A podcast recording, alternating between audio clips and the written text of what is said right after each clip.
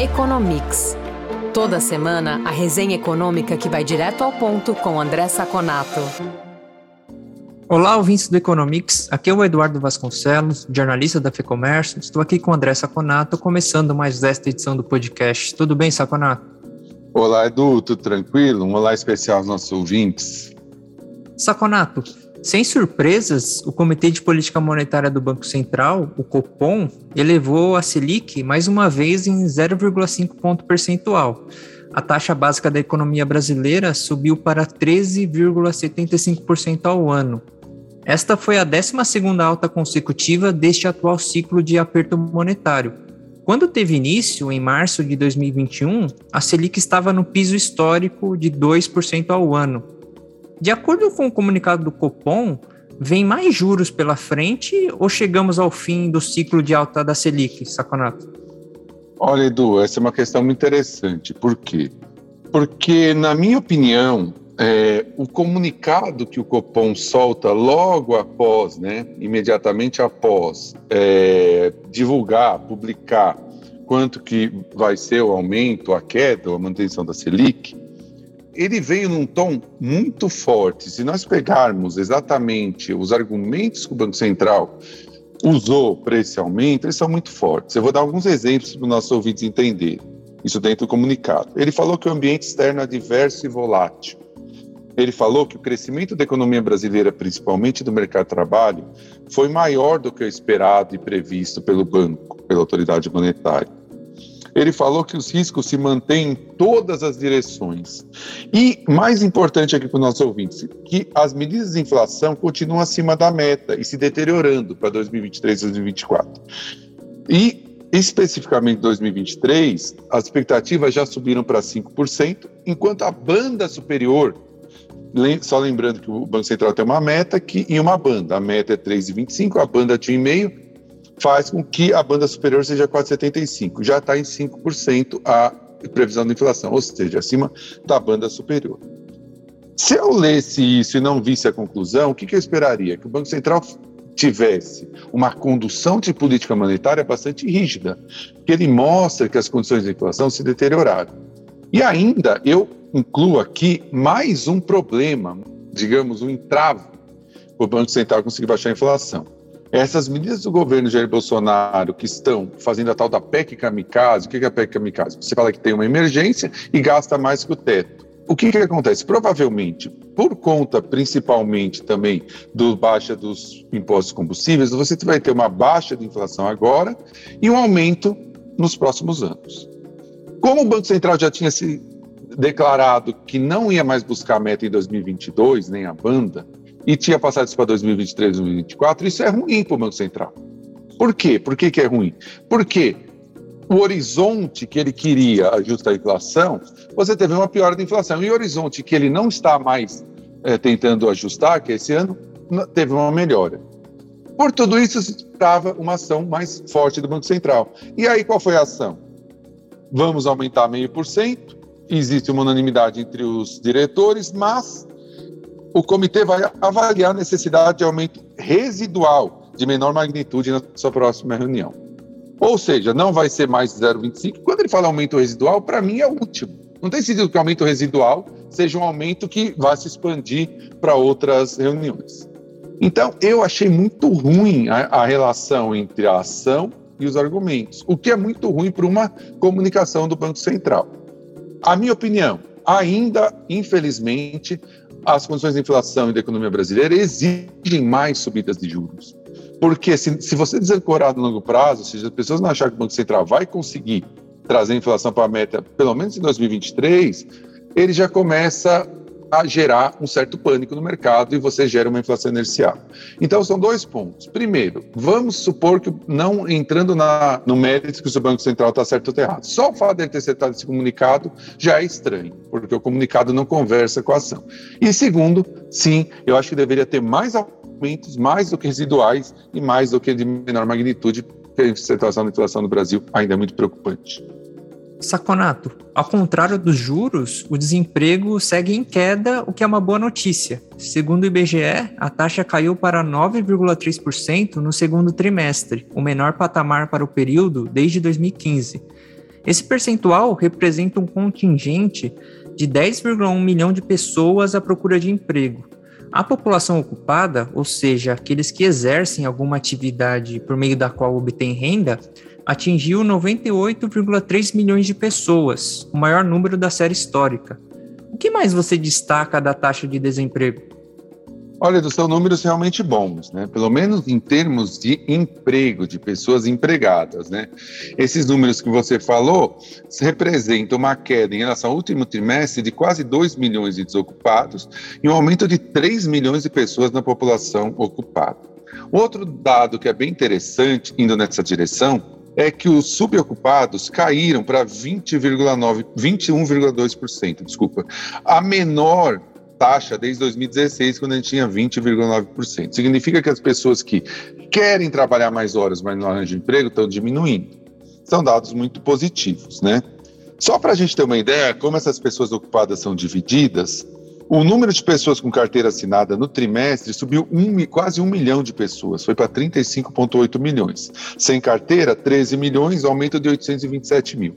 Isso significa que proporcionalmente aumentou mais sem carteira, 800 em 13 milhões, do que efetivamente com carteira, 1 milhão e 35 milhões. Contra a própria também subiu para 25 milhões e 700 mil, 431 mil mais novos empregos, novas uh, uh, pessoas ocupadas. E nos trabalha, no trabalhadores domésticos, 248 mil a mais no trimestre, 5,9 milhões. Ou seja, foi generalizado o aumento. Ainda assim, o trabalho informal no Brasil representa 40% do total da mão de obra. 40% é muita coisa. Em relação ao rendimento, o rendimento médio permaneceu exatamente igual no trimestre em relação ao trimestre anterior, R$ 2.652.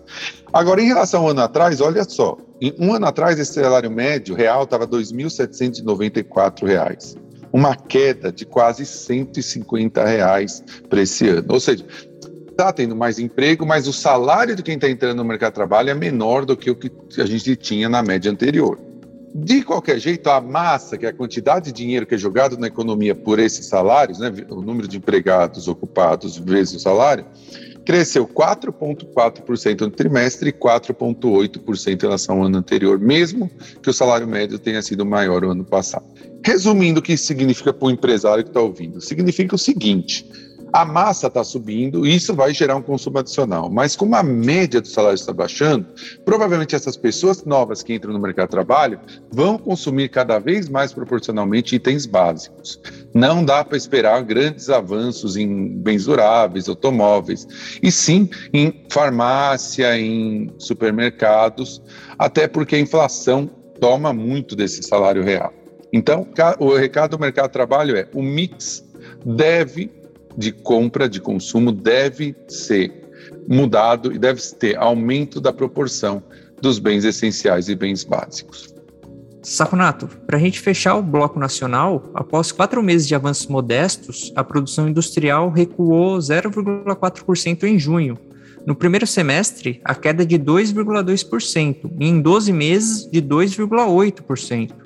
O que tem feito de 2022 um ano amargo para a indústria do país? É, do, na realidade, não é só esse ano. A indústria já vem caindo, já vem diminuindo essa proporção no PIB há muito tempo. Reverter esse processo é, um, é, é, muito mais algo de longo prazo do que algo de curto prazo. Não vai ser câmbio mais alto, mais baixo, subsídio que vai fazer isso mudar.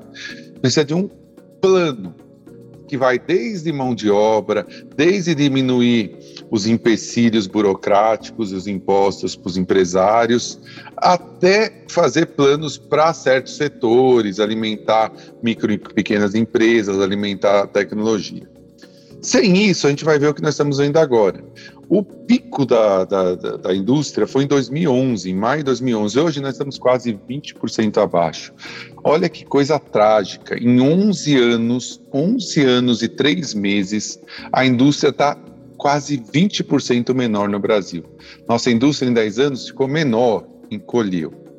Em relação ao dado desse, do mês de junho, né, que foi liberado esse mês, nós vemos que houve uma queda de bens de capital, 1,5%, na margem e de bens intermediários 0,8%. Bens capital continua em 12 meses, em, do, em, relação a um ano passado, aumento de 7%, enquanto bens intermediários uma queda de 2,6%. Nos bens de consumo houve uma ligeira aumento de 0,4%, puxado pelos duráveis, que subiram 6,4%, enquanto não duráveis caiu 0,7%. Os, os duráveis foram puxados por veículos, que subiu 6%, e farmácia puxou para baixo os não duráveis com 14% tá, de queda. E aí a gente vê qual é a heterogeneidade desse número. É interessante para a gente ver aqui para os nossos ouvintes entenderem. Se a gente pega em relação à pré-pandemia, o setor de máquinas e equipamentos está 20% maior. O setor de móveis está 25% menor. Setor de farmácia, 16% menor. Indústria, nós estamos falando, né? Aqui não é varejo. O setor de celulose também 6% maior. Veja, há uma heterogeneidade entre esses dados. Né? Se a gente for ver que pré-pandemia ainda é uma queda de 1,5, mas alguns subiram muito, outros subiram pouco. Perspectivas. A indústria continua encurralada, muito encurralada, pelo aumento dos custos de produção, que ela não consegue passar adiante, né? E pela restrição de acesso a insumos por causa da bloqueio da disrupção da cadeia global é, de produção. Então, o que a gente vê? Paralisação de plantas, redução de jornadas e a indústria caindo. E agora, pelo lado da demanda também, um, um semestre mais difícil, com a, a massa de renda crescendo pouco, inflação subindo e juros subindo. As perspectivas são muito é, é muito restritas para a indústria para esse ano e para o segundo semestre. Quer saber mais sobre o comportamento da economia? Conferir indicadores e pesquisas que orientam o mercado? Ter acesso a informações de especialistas em primeira mão e conteúdo exclusivo? Visite o lab.fecomércio.com.br.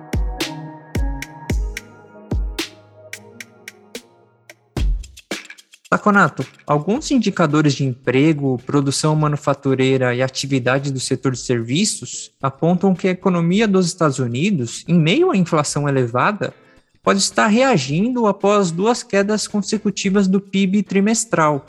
É isso mesmo? Qual é o momento da economia norte-americana? Olha, dos últimos números dos índices é, de serviço, índice de atividade econômica, né, o ISM, que foram divulgados, são muito bons. O índice de serviços, por exemplo, subiu de 55,3 em junho para 56,7 em julho. O maior nível desde abril. E lembrando, Edu, que cinco, nesses índices, 50 para cima é expansão, 50 para baixo é queda. O índice de atividade total subiu de 56,1 para 59,9. Novas ordens, 55 para 59,9. Emprego, 47 para 49. Ou seja, todos os índices subiram, as, praticamente todos acima do índice de crescimento. Né? Quem vem falando que a economia americana está caindo, tá... não, ela só está diminuindo a taxa de crescimento. A gente pode ver essa diminuição, por exemplo, na abertura de novos empregos, que também foi divulgada essa semana. São 10 milhões e 700 mil vagas abertas, uma queda de 605 mil, que dá 5,4% de queda. Aí você fala, ah, está caindo. Veja só, ainda a economia americana tem 1,8 vaga para cada trabalhador desempregado. Ou seja, se todo mundo que está desempregado conseguisse fazer um match né, perfeito com as vagas, a gente teria desemprego negativo. Né? Então, em junho foram mais 372 mil empregos líquidos. Ou seja, a economia americana, apesar desses tropeços pequenos aí de uma potencial recessão nos primeiros dois trimestres, continua rodando lá em cima e vai continuar pressionando a inflação. O que está havendo é uma desaceleração do crescimento e não uma queda. Saconato, passando dos Estados Unidos para a China, cujo PIB desacelerou para 0,4% no segundo trimestre, parece que a economia do gigante asiático continua titubeando em 2022. O que os indicadores mais recentes sinalizam sobre a economia chinesa? Olha, Edu, ao contrário dos Estados Unidos, esses índices que nós falamos dos Estados Unidos, por exemplo, de manufatura para a China, passou de 50,2, que é crescimento, para 49 em julho, que é queda. Né? Então, já está no território negativo de queda, não é que está diminuindo o crescimento, está diminuindo o tamanho. Se eu somo isso, por exemplo, com a venda das 100 maiores incorporadoras, que caiu 39,7% no setor de real estate, e a venda de apartamentos em geral caiu 28%, manufatura mais real estate representa 35% da economia chinesa. Por outro lado, o Politburo, que é o Gabinete Central de Políticas né, Públicas, confirmou que se sente confortável com a política de, de Covid-0 Assim, é, não dá para se esperar uma grande abertura, uma grande é, uma expectativa de que a China volte a crescer rapidamente. As exportações que antes colaboraram também nesse índice estão abaixo de 50. Portanto, todos os índices somados mostram uma boa parte da economia chinesa continua crescendo devagar ou até caindo. No caso da China, ao contrário dos Estados as perspectivas são piores. São perspectivas de um ano muito abaixo da meta do governo chinês. Ótimo, Saconato. É isso para esta edição. Obrigado pela entrevista. A gente volta a se falar na próxima edição do Economics. Muito obrigado, Edu, pela nossa conversa e obrigado aos ouvintes que estiveram conosco e nos falamos na próxima edição do nosso podcast. Informação e análises inéditas mobilização empresarial, ferramentas de negócios exclusivas. Tudo isso você encontra no lab.fecomércio.com.br. Acesse agora e confira.